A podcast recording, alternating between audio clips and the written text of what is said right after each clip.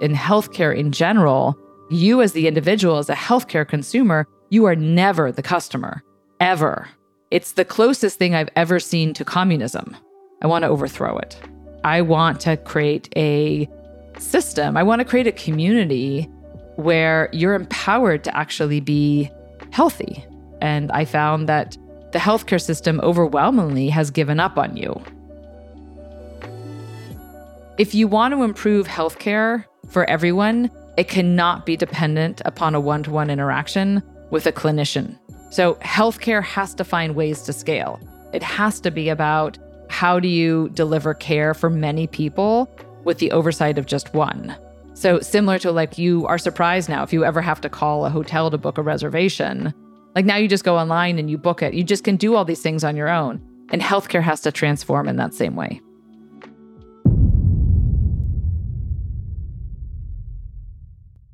What is up, young and profiters? You're listening to Yap Young and Profiting podcast, where we interview the brightest minds in the world and unpack their wisdom into actionable advice that you can use in your daily life. I'm your host, Hala Taha. Thanks for tuning in and get ready to listen, learn, and profit.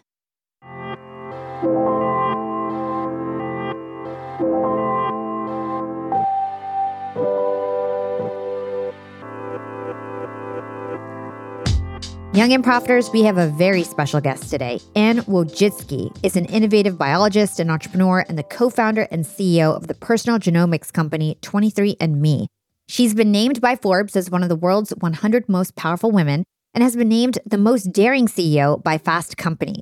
Her company 23andMe provides genetic testing for individuals curious about their ancestry and genetic makeup. And you may have already taken one of their tests. But 23andMe is doing a lot more than that, including helping to revolutionize how we think about drug discovery and the genetics of health. And I'm thrilled to have you on here. Welcome to Young and Profiting Podcast. Thank you for having me. Excited to be here. All right, let's talk a little bit about your own genetic material to start. You came from a family of very high achievers. Can you talk to us about what it was like growing up for you in an environment like that and around the Stanford campus, where I understand you spent a lot of time as a child? And how did that influence you as a person and your career trajectory? Definitely. You know, what's interesting is our, our childhood was obviously extraordinary in some ways in retrospect. And it was extraordinary while while we were growing up.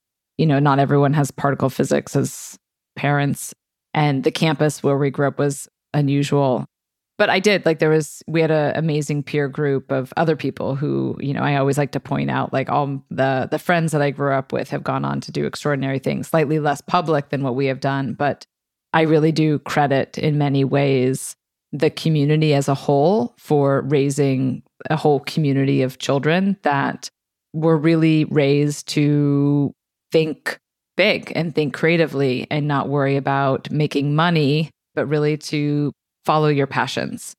And I would say another thing that was also very aligned with this community, being an academic community, we were very much aligned with how to not spend money.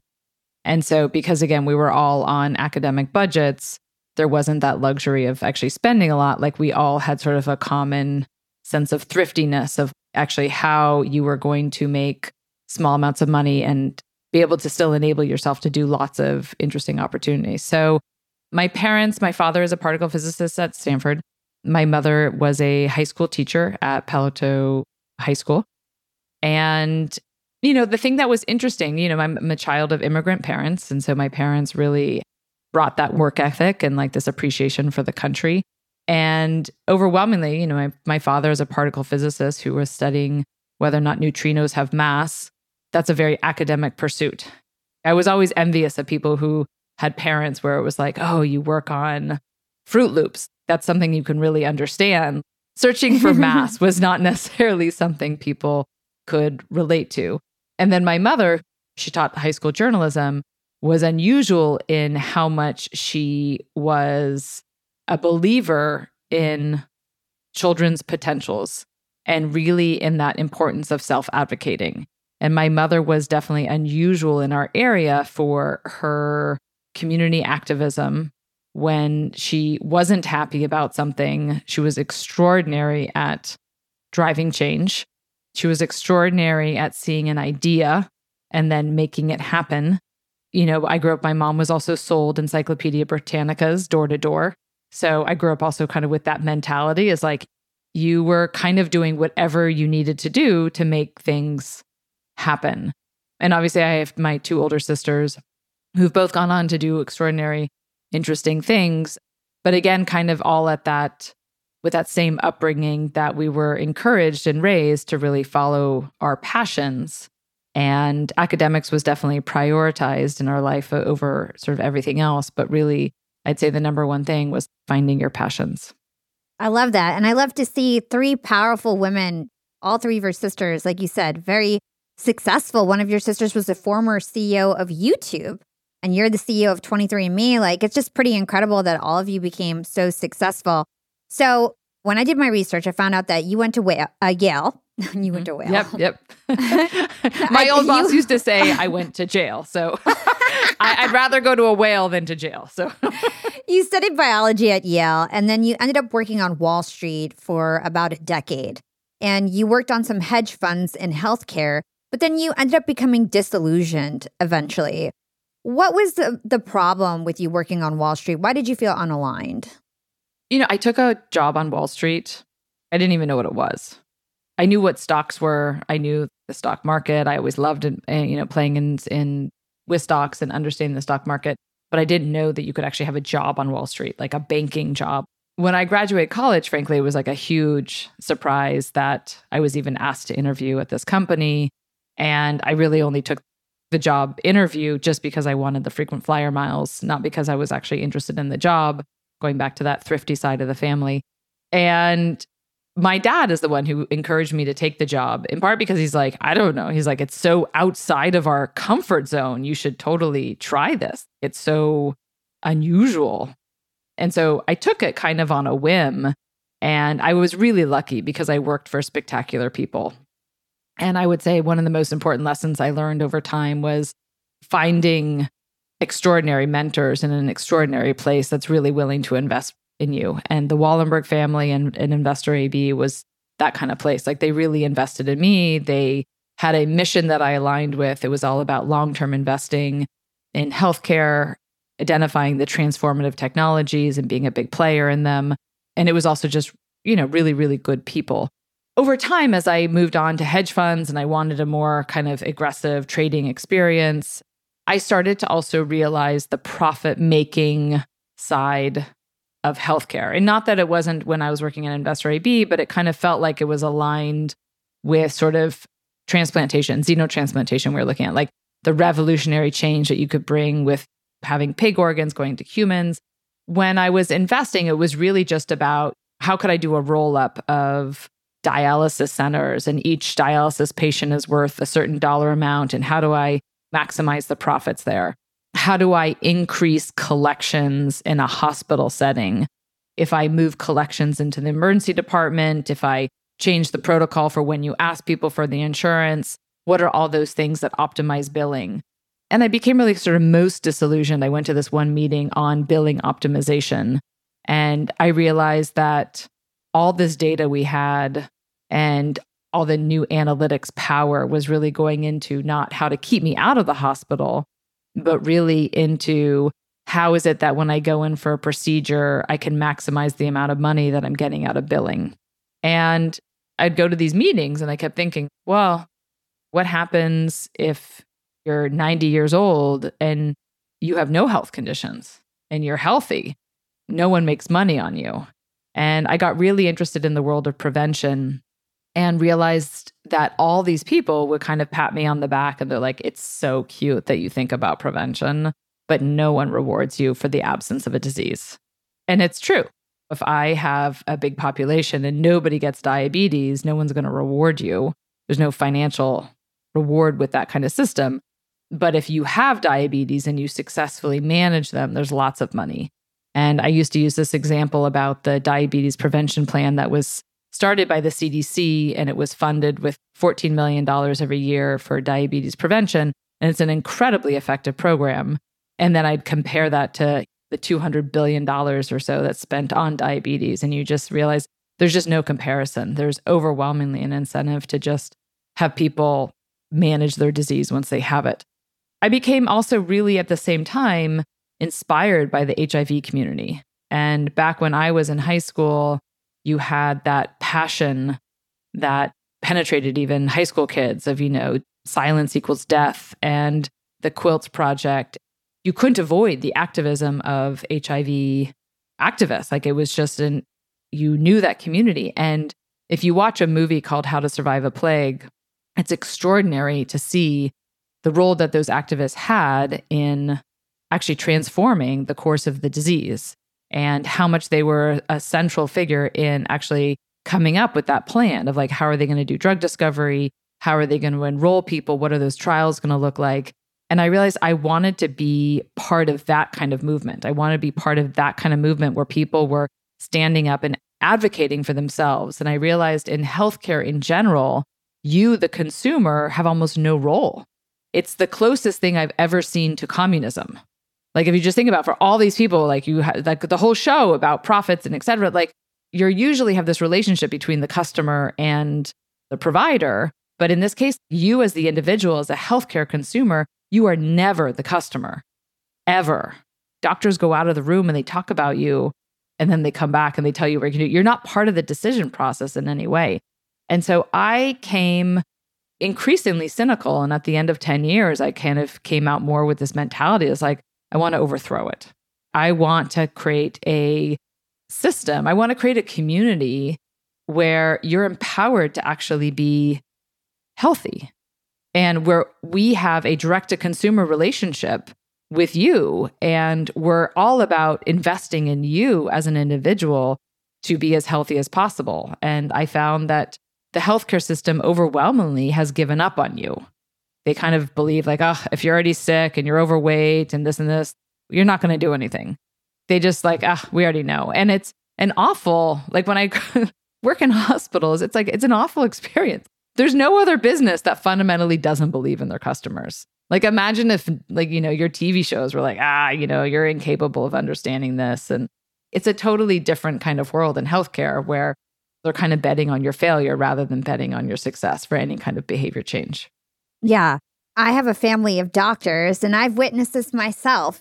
I've always felt a little bit unaligned in terms of the fact that people make money off of other people's sickness. And a lot of doctors are really well meaning. They want to help people, but the system is set up where everybody just profits off of people's sickness.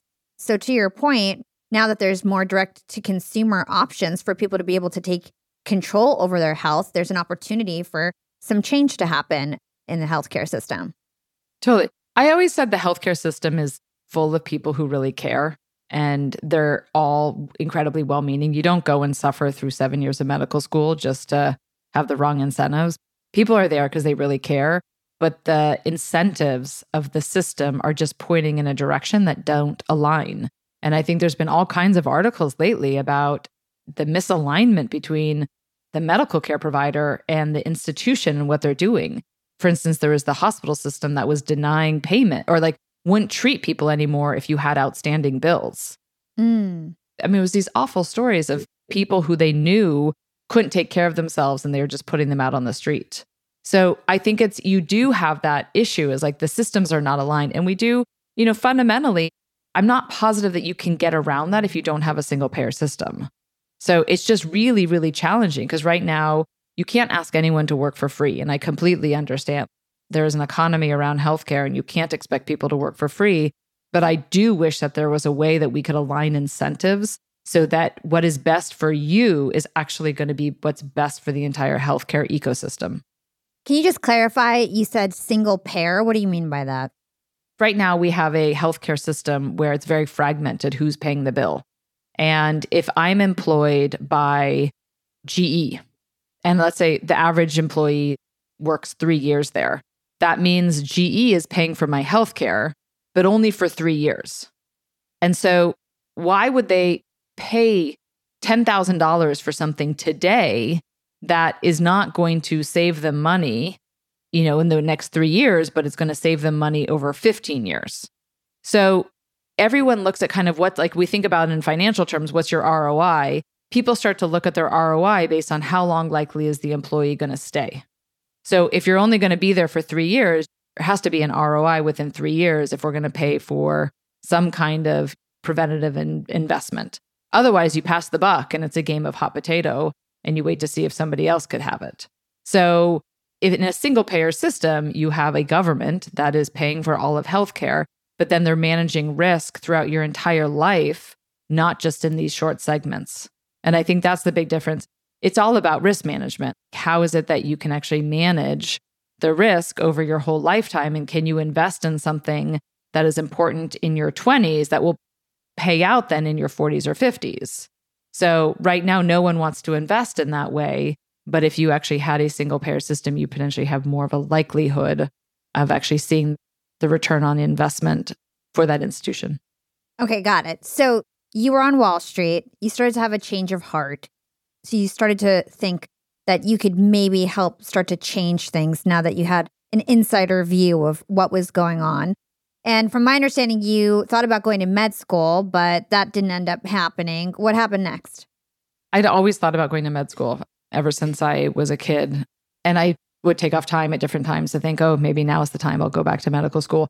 But what was unusual in 2000 to 2003 is that you started to see really the rise of the web and internet and people that I got to know, like Caterina Fake, who would explain like Web 2.0.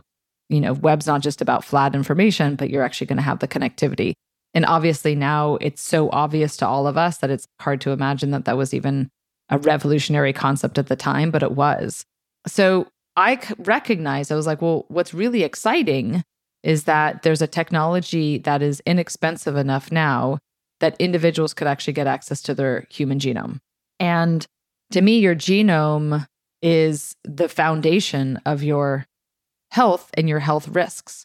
So if you can understand your genetics, you know whether or not you potentially have a predisposition for a certain kind of condition. Are you higher risk for blood clotting? Are you more likely to not metabolize a certain kind of medication? Are you higher risk for breast cancer? So if you know what your risks are, then you can actually do something to prevent them. And I also really believed in this concept of big data. How is it that you could crowdsource millions and millions of people to participate in research to really uncover the mysteries of health? And I realized all these healthcare is done and healthcare research is done in these little cohorts. Like Stanford will have a cohort, Harvard has a cohort, you know, NIH has a cohort. And occasionally they come together and, and collaborate, but it's complicated. It's a lot of people. It's not easy. So, my idea again was how do you just go direct to consumer? How do you enable people to say you can get access to this revolutionary technology to learn about your genetics and your genetic health risks? And then how do I leverage all those concepts that are coming out of Web 2.0 to say it's not just about you and your information, but now it's actually going to be a social concept where you're going to learn about yourself but then you're going to learn from the crowd. And we're going to crowdsource research, meaning it's going to have research about breast cancer and what that means for you, but then also a huge community of individuals who may have risk factors for breast cancer, may have had breast cancer, or maybe they have no breast cancer in their family. Each individual can be useful in that pursuit of research. So, started the company with this idea that people can get access to their own genome, that it's going to be direct to consumer, and that we're going to create this kind of research community online. And so when you first started 23andMe, it was pretty controversial. 23andMe was very controversial, but for reasons that people don't fully understand. The reason why we were super controversial in those early days is that healthcare, again, I, I gave that example. To me, healthcare is like a communist system. And so you have a system that decides what's the healthcare for you and they control information. Today, when you go to the doctor, your insurance company, your PBM, your physician, various academies and those policies, they all decide what you get. You don't just walk in and say, like, hey, I want this menu of options. Here's what I want. So, 23andMe, everyone has talked about genomics. Everyone talks about, oh, one day every child will have their DNA at birth and it's going to be used in this way. Like ever since Star Trek, we've been talking about this for a long time. So suddenly 23andMe comes in. We circumvented the entire system. And we just said, like, hey, guess what? You guys want this information? You can have it. And there was sort of an uproar over do you have a right to get access to this information? Doesn't it need to go through a clinician? Doesn't it need to be moderated by this system that controls all the other health that you have? Think about if you want to go and get like a simple iron test that's a blood test, you have to get a prescription from your doctor. So suddenly, something as revolutionary as genetics was going direct to consumer. And that didn't sit well. The most controversial aspect of us is that we're direct to consumer, not as much as the genetics, but that we're direct to consumer and that we bypassed the entire system. So in those early days, some of the medical meetings we went to, it was like pitchforks out for us. I had one doctor I remember standing up who was like, I can't even sit at the table with you. And it was interesting. Everyone had different reasons. Some people were like, oh, this information's so controversial, people will kill themselves. Someone said, you are going to have women all over the country abandoned because you're going to uncover the non paternity rates in this country. We had all kinds of things. And frankly, it was a lot of conjecture about like what was it that was going to happen. And then obviously the one of the more well-known moments for in our company's history was in 2013 when the FDA actually gave us a warning letter that came out and said you can no longer deliver the health information. 23andme at that time had to stop offering our health reports. We didn't have to stop selling, but we couldn't return our health reports anymore.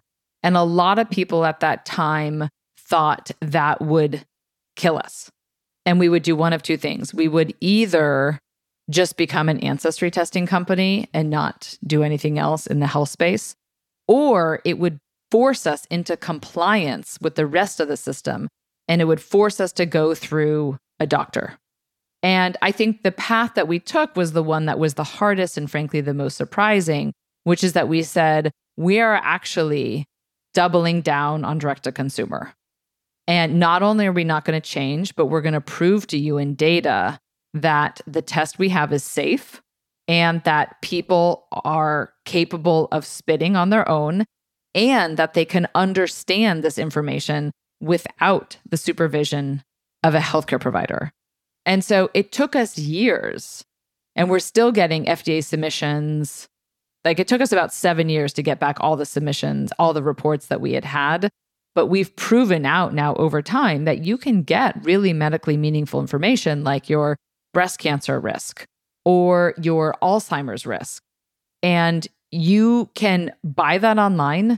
You can spit in a tube at home and we can deliver those results to you, and that you do not need clinical oversight of that.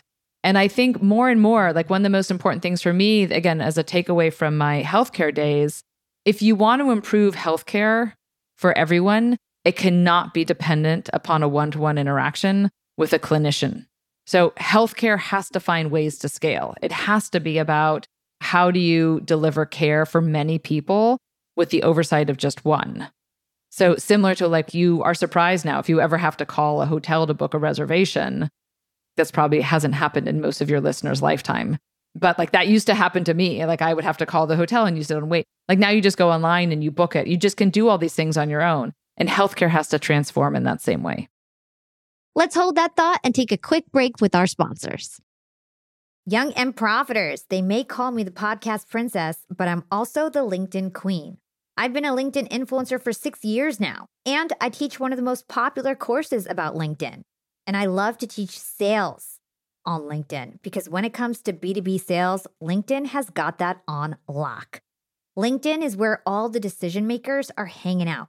There are 180 million senior level decision makers on LinkedIn and 10 million C suite decision makers. These people are on LinkedIn and they're in the mode to buy. They're using LinkedIn for their buying journey to research vendors or sales reps that they might work with, to look up how to solve their problems, to learn from industry thought leaders. They are in the mode to buy, whereas on other platforms, they're in the mode to be entertained. You want to get them in the right mindset. You want to cut through the noise with LinkedIn ads. In fact, 79% of B2B marketers rate LinkedIn as their top channel for paid media. And LinkedIn has the best targeting because they've got all these different inputs. People are putting their resume basically up on there. And so there's so many keywords that they can use to target the right decision makers so they can hear about how you solve their problems. And I've got a special gift for all you young and profiters who want to try LinkedIn ads. You can get a $100 credit. LinkedIn was super generous. If you want to make B2B marketing everything it can be and get a $100 credit on your next campaign, go to linkedin.com slash yap, Y-A-P. Again, if you want to claim your credit, go to linkedin.com slash yap. Terms and conditions apply. Young and Profiters, as you may know, I launched my LinkedIn Secrets Masterclass a little bit over a year ago. It was my first course. And so far, I've generated well over $500,000. And the best part is, I didn't have to figure out how to set up my mastermind subscriptions, how to do abandoned cart targeting, and all of that tech geeky stuff. I just left that all to Shopify. Shopify is the global commerce platform that helps you sell at every stage of your business. And if you're in that I need to sell more with less stage, Shopify Magic is your AI superpowered sidekick ready to whip up captivating content that converts. And it doesn't matter if you're selling digital products or vegan cosmetics. Shopify helps you sell anything, anywhere, from their all in one e commerce platform to their in person POS system. Stop those online window shoppers in their tracks and turn them into loyal customers with the internet's best converting checkout. I'm talking 36% better on average compared to the other options out there. It's no wonder Shopify powers 10% of all e commerce in the US, including huge global brands like Allbirds and Thrive Cosmetics. It took me a day to set up my Shopify store. I set up chat, took two minutes, and I was done. One month from thinking of the idea to implementation, a year later, I've made half a million dollars on the idea. That's what it takes in 2024 just a good idea. And then utilizing a platform like Shopify that can help you make it a reality. There is no excuse these days. If you've got a good business idea and you think you'll be a good entrepreneur, you don't have to wait any longer. You don't have to be super techy. And you never have to worry about figuring it out on your own. Shopify's award winning help is there to support your success every step of the way. Sign up for a $1 per month trial period at shopify.com slash profiting. That's all lowercase. Go to shopify.com slash profiting now to grow your business no matter what stage you're in. Shopify.com slash profiting.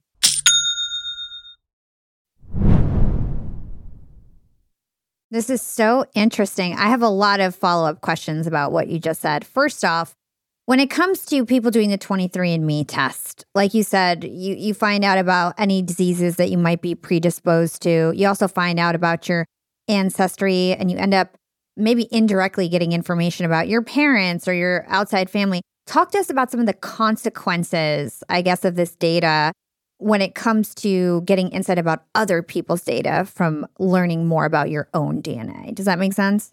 A hundred percent. Yes. So since we started the company, privacy and transparency and choice were top priorities for us. We spent an extraordinary amount of time with ethicists and privacy experts really thinking through the process. And so for that reason I actually have an extraordinary privacy team now, an extraordinary ethics team. Like from day 1, we are very different than all the other tech companies because we've had that since our like it was such a core part of our foundation. Our first scientist that we hired outside of the founding team actually ran our whole ethical, legal, social interaction. So it's always been a really hot priority. And in part because there are so many ethical issues. So we wanted to be really thoughtful about how you approach them. So one of the most interesting ones that we've really embraced head on is the fact that you share DNA with all of your family. So, whose right is it to learn about your DNA? So, for instance, you can do 23andMe and you can learn things that impact your entire family, but your family might not have wanted to learn that. So, you might learn that your father is not your biological father. You could learn that you are of Jewish descent and you didn't know it. You could learn that you have African descent and you didn't know it. You could learn that your father is a sperm donor and you didn't know that. So there's all kinds of things that you could learn that you did not necessarily know about. So first thing for us was always the consent process, like making sure people really know that there's a lot of unexpected information that they can gather from doing 23andMe. And so some people are specifically coming to us looking for that kind of information. And for other people, it's just, it's a surprise. Second, we try to make sure people are respectful of the fact that your information will impact family members and that not all family members want to know.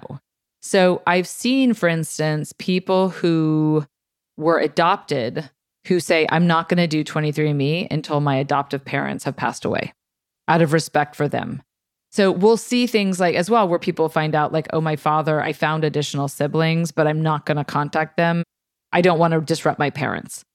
So what we have found, and we've taken that position, it's your DNA and you have the right to access what is fundamentally about you. But it's important that we make sure our customers are aware that there are consequences for the entire family and that you learning, for instance, that you also are a carrier. Let's say you have two copies of the Alzheimer's, the APOE4, so you're higher risk for Alzheimer's disease. If you find out you have two copies, you just found out something, like you know that both your parents have a risk factor. So maybe they didn't want to know, but then you find that out. So, making sure people are sensitive to that information and that they communicate it directly or they communicate it appropriately within a family. And sometimes that means not communicating it at all. So many more people now have access to their genetic information. Uh, I think over 13 million, perhaps more by now, have taken your test. And now they're bringing their results to their doctor. And I don't think these doctors have been formally trained on genetics. So, what issues arise from that, and how do you see that changing in the future? I think what's interesting now, so in those early days, that was 100% one of our issues, is that it wasn't just that it was like, okay, there's a like it's controlled, medical information is controlled by this, by the population, but also does that population know how to disseminate the information or the guidance of what to do with it? And there's always been this crisis in the country that we have a complete shortage of genetic counselors. So you can't necessarily, like, we don't have enough people to train all the clinicians out there. And I think that also fundamentally we've taken that position that it needs to be all healthcare providers who understand the integration of genetics. They don't have to be experts in all aspects of it, but in cardiology, they should know some of those basics and then be able to refer on to some of the specialists. So in those early days, it was an issue. People did not know and we took the approach, right or wrong, that we were going to work by educating customers. We didn't have, like most medical device companies and healthcare companies, have huge budgets for educating clinicians. And we took the approach that the, the most effective way we could educate clinicians was to actually have a printout that somebody could take to their doctor's office, but that it would actually speak to the clinician as well as the customer. So we actually had a physician printout version that they could take in. We had CME courses, continuing medical education courses. We have a physician website so we could train and educate physicians. So we've done what we could within a small budget to educate individuals, but we've also completely recognized it's an issue where people could take their genetic information and they hit a wall. So back in 2021, I think it was, we acquired a company called Lemonaid Health. And the reason why we acquired Lemonaid was specifically because I wanted to bring a medical infrastructure into the company where I have access to clinicians, I have telemedicine, I have access to a pharmacy, and I could actually really deploy genomic healthcare. So my customers then will be able to say, Hey, I've learned about my risk factor for chronic kidney disease, and I'm eager to know what to do. I will have a team of experts who they could call to say, hey, we want to understand better how do we actually implement this in our life. So I do agree there's a need for more clinical education, and we hope to play a role in that. But I think in the short term, while we realize there is still that gap, we want to offer a complete service so that people have the ability to get direct access to their genetic data. And then I will have a team that will help guide them on how do you actually take advantage of that information? How do you integrate it in your life? And just one other point to emphasize there, and it ties back to some of the things I said before. Again, if you think back why I was interested in genomics, it's because of the prevention elements. So, and again, always recognizing that prevention is often poorly reimbursed or doesn't pay in the healthcare system.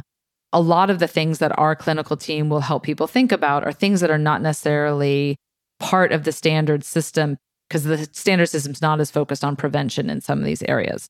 So, for instance, you know, if you find out you're genetically higher risk for type 2 diabetes, what should you do? And then can our team of clinicians help advise and help coach you to take advantage of that information to get more frequent blood tests, to actually teach you what is a hemoglobin A1C test?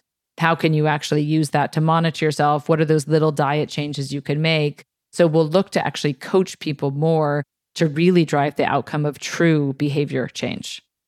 When you started 23andMe, like you were mentioning before, it was sort of like a rocky road. You got this FDA warning letter. I read it was pretty difficult to acquire your first customers because people didn't really understand it. So there was a lot of controversy with what you were doing, but you kept your head high, you kept going. And now 23andMe is this really well known company. It doesn't feel controversial anymore. When I read back on the history, I was like, wow, it was really that big of a deal. Like, you know? So, what is your advice to entrepreneurs who are trying to do something with good intentions that they think is going to help the world, but getting backlash? Uh, what's your advice for them to keep going? Uh, yeah, it's a great question. We used to always tell ourselves internally that we were on the right side of history. And I think knowing that the future is going in your direction and that one day your reality will become the norm and knowing that it is going there is help is really motivating for people for just sort of weathering the storm and treading water. My head of marketing who was really a brilliant brilliant brand marketer had the vision. She's like, look, we're going to take the weird and we're going to make it wonderful. And that's really what she did. She took genetic testing from these early days where it was like, why would I want this? It was like kind of an esoteric, interesting gift. People didn't know what would you potentially want to do with it. And we made it the brand recognition is extraordinary and we made it something that is truly wonderful. And again, thinking back to those days where we'd say we're on the right side of history, I am really proud. There's an incredible direct to consumer healthcare movement. And I think overwhelmingly everyone looks around and says, like, healthcare is moving in this direction where you should have rights to your medical record. You should have rights to information about the medications you're taking. You should have rights to getting access to your blood information at the same time as a doctor. Don't wait for a doctor to release it. I'm very proud, like, even in the state of New York, you can now buy oral contraceptives without a prescription, which is crazy, like that you couldn't do that before. So I think that the world has really moved, and I think that we helped shape that. So I do think it's helpful for founders to have a vision where's the world going and knowing that it's going to be better. And then you stick through it. And I, I love telling my younger employees that when we started the company, gay marriage was illegal, which is kind of mind blowing to them. But I'm like, Obama even came out and said, like, he did not support gay marriage. I was like, the world was so different, but it was so clear that the world was going to evolve. So you know you're on the right side of history, but sometimes you just have to be patient. So we took this approach again as a team of scientists. You lead with science. And I don't argue just for the sake of argument, I argue with my data. So now when people come and they would say, like, oh, 23andMe is dangerous, people can't understand it, I was like, well, show me your data because I have over 250 publications that talk about how people can understand it and they're contributing to research and they're understanding it and they're changing their lives and they're they're saving lives. So show me your data. So I love I love having like substantial data behind me in an argument and that's also one thing I would encourage founders to do is making sure that you know you're on the right side of history, knowing how to tread water and then making sure that you have that data to support your thesis that like where is the puck actually going? That's really good advice.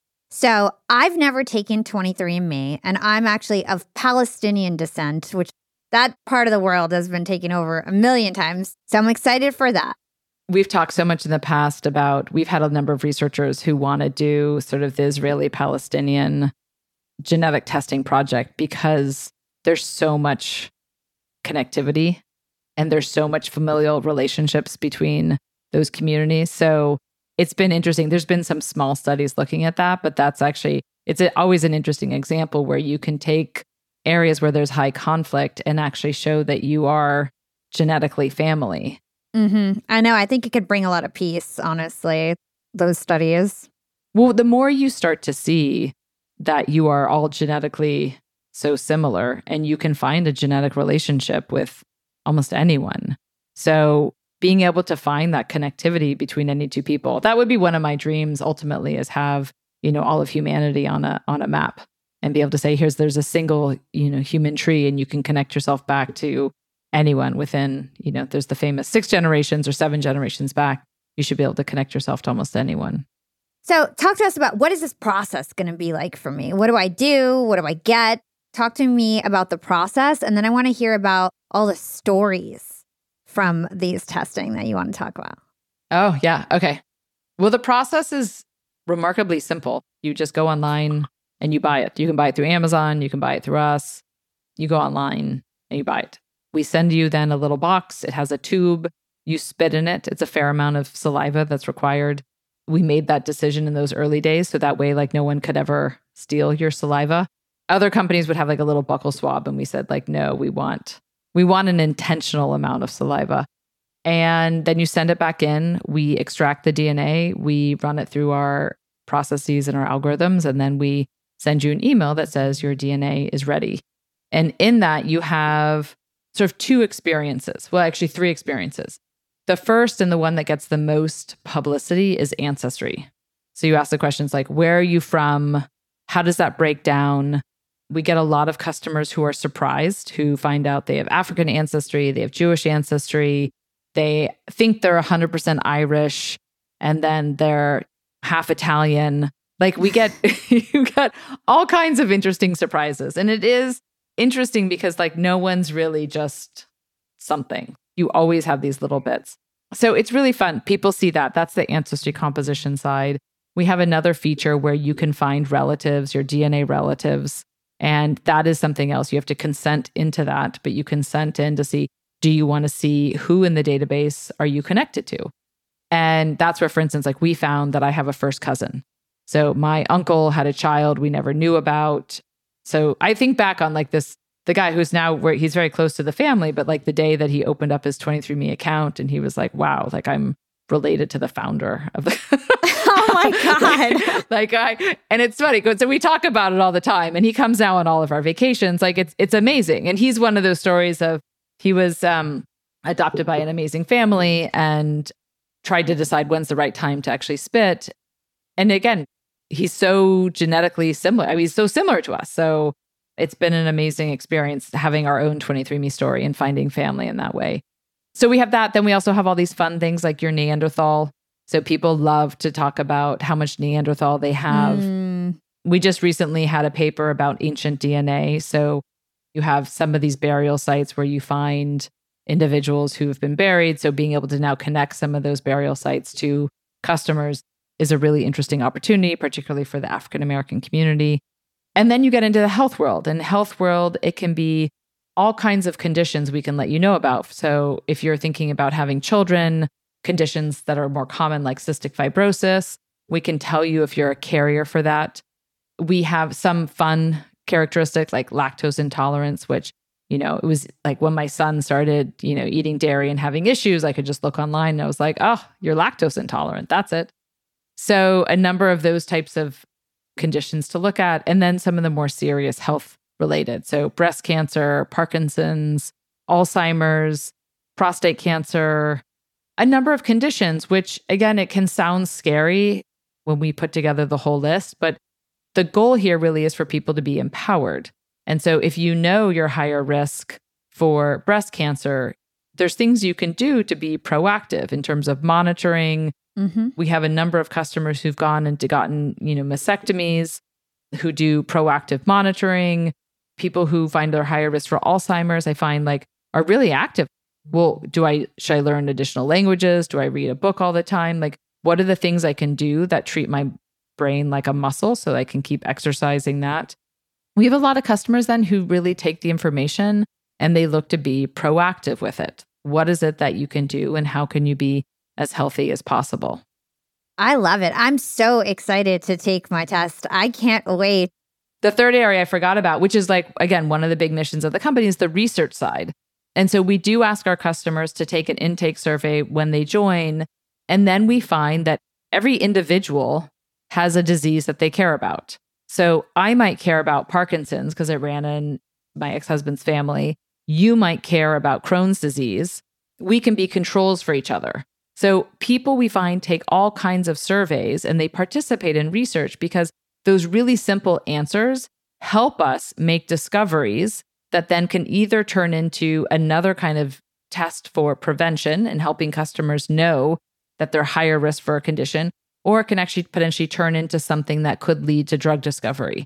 So we find the research side is another really important component of the company. It's something that people opt into, it's never defaulted, but you opt in. Over 80% of customers opt in. But there's this huge opportunity then to really advance science and advance our knowledge about genetics. And there was an argument at one point that would say that people didn't want their data to be shared when in fact most people are actually opting in to your point to share their data. I think again it goes to that hypothesis about you as a healthcare customer.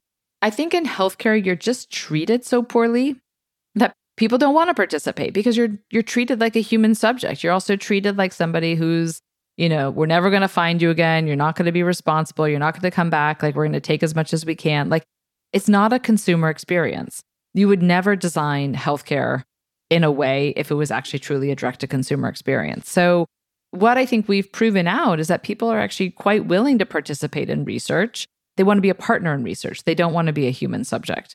And again, part of what inspired me is when I looked at things like Susan G. Komen and Livestrong, you get incredible enthusiasm of people participating in disease research. So, how is it that you can capture that kind of enthusiasm but frankly, actually make it more data focused and realize help people realize that the most valuable thing they have is not necessarily their wallet, but actually their data. So participating in research, using your data, using this information about you, and helping people say, we're all in this together. We're all going to find the cures together. And now, how does this data about our genetics help us actually make better drugs? Oh, good question. So, when we started the company, that was always a hypothesis would we have enough data? Do we get enough information from our customers? Could you ever get insights that could truly be transformative for drug discovery? So there's a well known example that I'll tell you about, and it's called PCSK9. So that is where there was actually a patient who came in who had very low LDL which is you want your LDL levels to be low. Cholesterol, right? Correct. Either from correct. my from my dad. Yeah. he always talked about LDL particles. exactly. So a type of cholesterol. So you want it to be really low, but hers was extraordinarily low. So they started sequencing. They did a like a research project on her and they found that she had a mutation actually in this gene called PCSK9. And because of that mutation, she has very low naturally LDL. Scientists then took that information and they are working to say, can you actually mimic the function that that mutation causes in the body? Can you actually recreate that kind of same process in other individuals who potentially have high LDL? And can you actually turn that into a drug? So, by understanding natural human genetic variation, you can potentially start to understand okay, how is it that I could mimic that same biology and translate that then to other individuals so they could have that same kind of health outcome? Another example is actually in HIV, which is interesting, where some customers have a mutation that's known. If you have that mutation, you are resistant to HIV. You cannot get infected if you have two copies of that variant. So that's another area where you can study well, what is it what happens in that mutation? What's that biology? Why do those people not, are they not susceptible to HIV? And then how is it that you can actually translate those understandings into potentially a clinical program? So we now have, we have a whole therapeutics team and we did a big project with GSK where we spent the last five years actually going through and mining our data to see can we actually turn these insights into therapeutic programs? And it, by understanding the genetic variant, how that potentially influences biology, can you then create a version where it mimics that in the human body?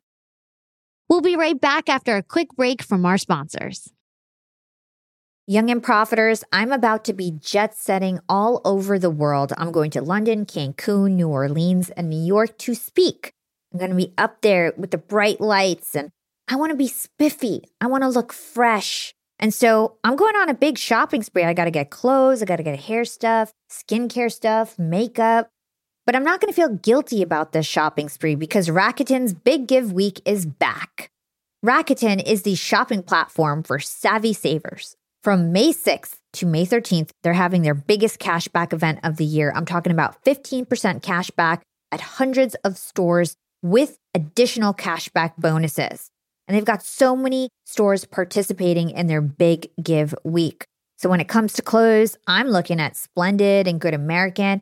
And when it comes to beauty, they've got so many good stores participating. They've got Ulta, Fenty, Bobbi Brown, Bluemercury, and all the products that we love. Now we can get cash back. It's like getting a discount on the stuff you're going to buy anyway. It's absolutely amazing. They even have travel brands. So that's going to be super convenient for me with all my upcoming trips. Expedia, hotels.com. You can get deals on everything from electronics to home goods to travel and beauty. Young and profiters, you're going to want to grab this limited time deal with both hands. You get high cashback rates for only eight days. So hurry. Membership is free. And when you sign up and shop today, you get an extra 10% cashback boost. That's an extra 10% cash back on top of the 15% cash back. You won't see higher cashback rates than these. Go to Rakuten.com or download the Rakuten app at R A K U T E N. Shoppers get it. Young and Profiters. Yap Media is growing so fast. I have 10 open roles just this month. In the past, it would take me so long to find hires. I have to go on all these different job sites. I have to create my own skills assessments. That's why I let Indeed do a lot of this heavy lifting for me. Indeed is the powerful hiring platform where I can attract, interview, and hire all in one place. Indeed has things like skills assessments, where when we have specific roles, we can find an assessment that matches that role and we can make sure they have the skills that we need. Then I can focus on culture fit. I can make sure they're scrappy enough and are obsessed with excellence and do all the things that we need to do for them to fit in at Yap. And Indeed streamlines hiring with powerful tools like Instant Match. An Instant Match basically matches you with candidates as soon as you put up a job post with people who are qualified right away. It's instant. And the best part is it gets better as you use it. So now when I use Indeed, especially when I'm hiring for similar roles, I get people right away where they know that I'm going to like the candidates because they can see what my preferences were in the past. It gets better as you use it. According to US Indeed data, the moment Indeed sponsors a job, over 80% of employers get candidates whose resumes are a perfect match for the position. It's like waving a magic wand that gets better as you use it. So I love using Indeed. We've found a lot of our A players on there. Join more than 3 million businesses worldwide who count on Indeed to hire their next superstar like we do at Yap Media. Start hiring now with a $75 sponsored job credit to upgrade your job post at indeed.com slash profiting. Offer is good for a limited time. Claim your $75 sponsored job credit at indeed.com slash profiting. Again, that's indeed.com slash profiting. And support the show by saying you heard about it on Young and Profiting Podcast. Again, it's indeed.com slash profiting to get your $75 credit. Terms and conditions apply. Need to hire? You need Indeed. Young and profiters, we are all making money. But is your money hustling for you? Meaning, are you investing? putting your savings in the bank is just doing you a total disservice. You got to beat inflation. I've been investing heavily for years. I've got an E Trade account, I've got a Robinhood account, and it used to be such a pain to manage all of my accounts. I'd hop from platform to platform. I'd always forget my Fidelity password, and then I have to reset my password. I knew that needed to change because I need to keep track of all my stuff. Everything got better once I started using Yahoo Finance, the sponsor of today's episode. You can securely link up all of your investment accounts in Yahoo Finance for one unified view of your wealth. They've got stock analyst ratings, they have independent research. I can customize charts and choose what metrics I want to display for all my stocks so I can make the best decisions. I can even dig into financial statements and balance sheets of the companies that I'm curious about. Whether you're a seasoned investor or looking for that extra guidance, Yahoo Finance gives you all the tools and data you need in one place. For comprehensive financial news and analysis, visit the brand behind every great investor, yahoofinance.com, the number one financial destination, yahoofinance.com. That's yahoofinance.com. So, another question about all of your data that you're collecting with this genetics. I understand that about, I think, 60 to 70% of that data is European genetics. Why is it important to have more diverse genetics? And what are you guys doing to work on that? I mean, we are definitely still Eurocentric and we are constantly working on that. That said, we're over 14 million customers. And so the fact that we are 60 plus percent European means that we're the largest non European databases in the world. Something that I find amazing is that there's more genetic variation in Africa than in the entire rest of the world. So Africa is really complex and it's an incredibly exciting opportunity to understand all that variation in the human genome and how it manifests in Africa. So there's a lot of enthusiasm. And I think people see that by looking at diversity, you're just going to better understand human conditions and making sure that a finding that occurs in a European population, how is that also relevant in other populations? So it's a really exciting research opportunity because when you have different populations, you're getting more diversity. And we're at a point in scale where that additional diversity it's something that we can actually now effectively mine and actually really effectively learn from. In the early days, people tried to find, for instance, one of the earliest companies, a company called deCODE, where they just wanted to go into Iceland because it was like such a, in some ways, like a, it's a very concentrated population, or the Ashkenazi Jewish population. It's a very concentrated. So now we're at a scale where actually having that kind of diversity could be truly transformational for discovery. Really cool. Okay, so I want to close out the interview talking about the future of genetics and getting your perspective on that. Before I do that, any stories that just come to mind? Because I'm sure you hear so many stories based on all the findings that people find about their genetics. Anything that's super meaningful or like crazy wild that you could share with our listeners? Uh, I mean, there's so many. We have actually a whole team that would mine for stories. And the woman who did it was used to say, she's like, oh, once a week I sit back and I'm like, whoa, that was crazy. One of the earliest stories that I used to tell in the company, and this actually kind of goes with sort of our mission about Lead with Science, is that she was adopted and always wanted to know more about her ancestry and found that she was part of the reindeer tribe in the Arctic Circle.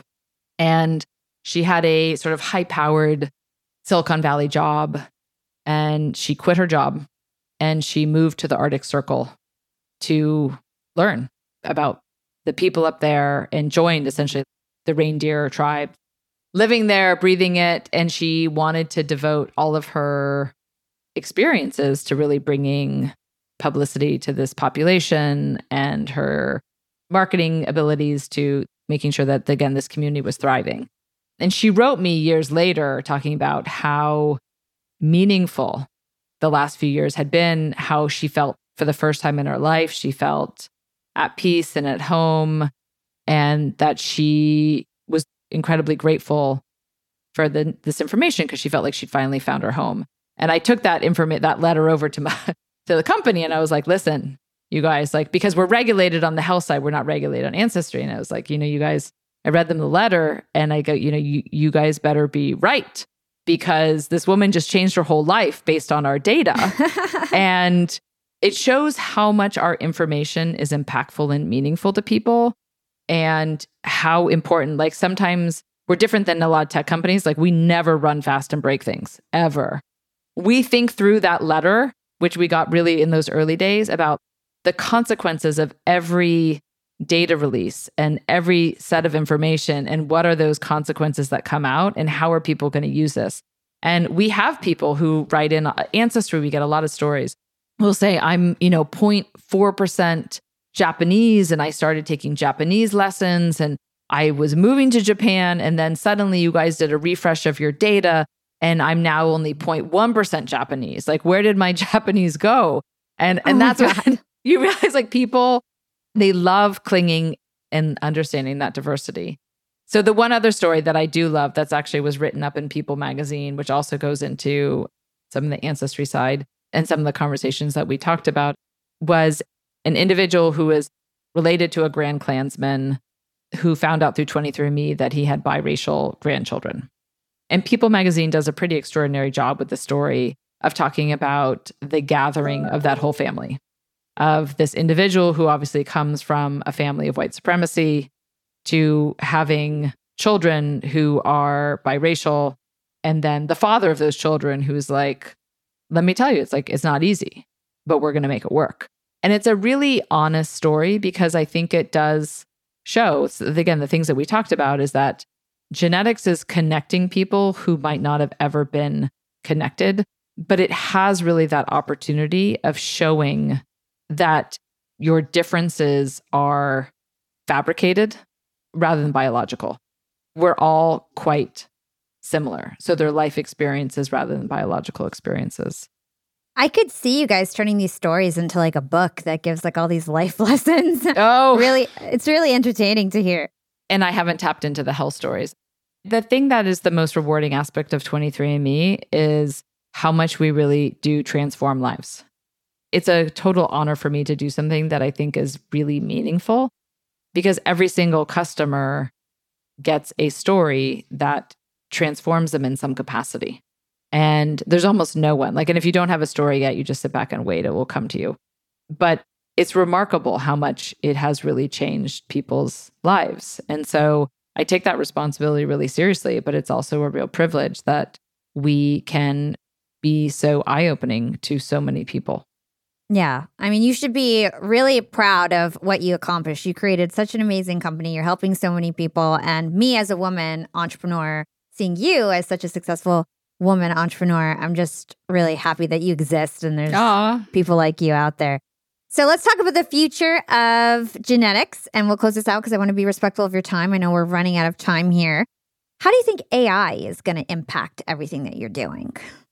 I think it's so exciting as a child of a particle physicist, what I used to love talking to my dad about was, and this is like way before I was even working in any capacity. And again, my dad would think about, okay, the probabilities of a particle being in a certain spot and that you should be able to predict the function. And you could then translate that into a cell that would be part of a molecule that could turn into a human. So theoretically, you should be able to start to predict behaviors and pattern. Like, what's your biology going to do? So I think about DNA is so interesting because it's data. You have A, C, G, and T. So you get this endless, the 3 billion base pairs, and different combinations lead to me, different combinations lead to you, different combinations lead to a banana or a slug. I think the potential for really understanding the human genome, like this code, and understanding how that translates really into your biology. The human body is so complex. It's amazing to me that like we all go to bed every night and all those processes that are just happening in us, all the machinery, it's unbelievable. I used to stay awake at night just thinking about what are all these processes and I'm not in charge of any of them. Like they just happen. So I think that AI will really help us have transformative breakthroughs in biology. And I think that with that, the con- the downstream consequences for consumers are considerable because part of the reason why biotech, the drug industry is so like drugs are so expensive and it's so hard is because we have so many failures because we just fundamentally don't really understand biology. And so the more you can apply AI to some of them like and establish rules and understand patterns and have become more efficient with the drug discovery process, that's going to really translate into a material benefit for all of us. So that said, I think it's still a ways out. I think that there's a lot of early academic projects I think that are going to be really transformative, but I think it's coming and I think it's biology is and genomics. I it just it's really exciting. I feel so lucky every day that I work in this area of the world. Do you want to share anything else in terms of your predictions for the future in your industry? Every generation it says this like they look at the next generation we're like oh your generation's never going to tolerate healthcare in that same way. And i think that that is increasingly true. I think that the direct to consumer opportunities in healthcare and with the combination of data and ai i think it's going to be really transformative. I think the direct to consumer movement has the potential to really break healthcare and make it truly something that is in your best interest.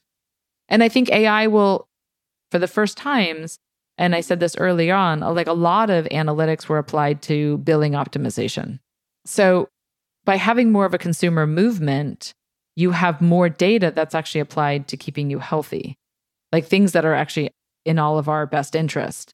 So I think even all the tech companies getting involved, there's a lot of money out there now that is interested in longevity. And so, how you can actually stay healthier and understand basic biology, there's just a tremendous amount of opportunity and there's a tremendous amount of money. I would say also the rise of big data. Like you've had big data in, you know, broadly. Like you look at that with Google and Facebook and all the in Apple and all these companies. Like there's just there's so much data that's out there. And I think having large data sets in healthcare could really be used for incredible good and understanding the mysteries of health. This goes along with the theme of almost everything that we have in our reality right now. Like, for example, in the past, it used to be that only news outlets controlled the news. Now, like, we as people have the ability to communicate with each other. Same with entertainment. You know, it would be you'd have to go to the movie theater. Now we have more control. So it sort of just goes along with the theme of basically everything that we interact with in our lives. I totally agree. I mean, I think that's why people are getting used to it. And I think that's why there's actually a fighting chance that it can happen. The difference with healthcare is it's regulated. Like, don't forget, like, I was shut down. I was 23 and stupid. For instance, like the fact that telemedicine can't work over state lines is insane. You can't do a telemed visit with somebody in Boston. So there's a lot of regulations that are still there that need to change. Again, you look at the the right side of history. This is a good example in 30 years, people are not going to be thinking about, like, oh, sorry, you're in Las Vegas and I'm in California. And so we can't, like, I can't treat you. It's just crazy. The same way kids today who don't remember, like, I used to wake up in the middle of the night to call a hotel in Paris to book a room. It was a one to one interaction. Now you have Expedia and it's all scalable. And so healthcare has to become scalable. Like that to me is like one of the most interesting, most fundamental principles. I think AI in the delivery of care, absolutely. You should have your version of AI health delivery for diagnoses. It's like already starting to happen. You can see how much you can actually put this information in. And I have no doubt it's going to be better. Like for like physicians are people. They get tired, they have bad days, I think you're going to be able to make physicians truly being great at what they're doing, which was actually like taking care of people and also some of the empathy that should come with that. And like allow the AI to actually be able to become an incredible diagnostic tool for everyone. And I'm very excited for the future of healthcare. Thank you so much for all of your insights. This was such a great conversation. I end my show with two last questions. The first one is what is one actionable thing my young and profiters can do today to become more profitable tomorrow? Don't spend your money today. Mm, good one. The most important thing my mom taught me when I was in fourth grade, I had pneumonia, and my mom was slightly unusual, but she gave me for reading one pager about compound interest. And honestly, it's like all I can think about. Like, every time I would save money, all I could think about was the future value that I was spending. Love it. Okay. And then what is your secret to profiting in life? And this can go beyond financial. So, how do you hope for people to profit in all areas of their life? I think the way you profit in life is by really being passionate about what you do. I feel very rich in the capacity. I love what I do. I'm also a big believer. I would, I hesitate to also say like work life balance. My children were in my last call with me. I'm surprised my daughter hasn't joined this one yet. But by being passionate about the things in my life, my children, my environment, my work, my friends, I always feel incredibly fulfilled. I love that. Well, thank you so much, Anne. This was an incredible conversation. I learned so much, and I think my listeners did as well. Thank you for your time. Thank you. So nice to see you. I learned so much from my conversation with Anne. She is such a badass, such a role model. And in addition to leading a successful company, Anne wants to be part of a movement where healthcare consumers are empowered to advocate for themselves and find healthcare and drug solutions that are created just for them. Here are some of my favorite insights from Anne about her 23andMe journey and where it might go next. Your genome, she says, is the foundation of your health and your health risks. If you can understand your genetics, you can learn everything from what diseases you might be predisposed to have to what types of medications might cause you trouble. And then once you start pairing your own genetic insights with those from millions of others who have taken the 23andMe test, you have a powerful data set that can help you uncover the solutions to all kinds of medical mysteries.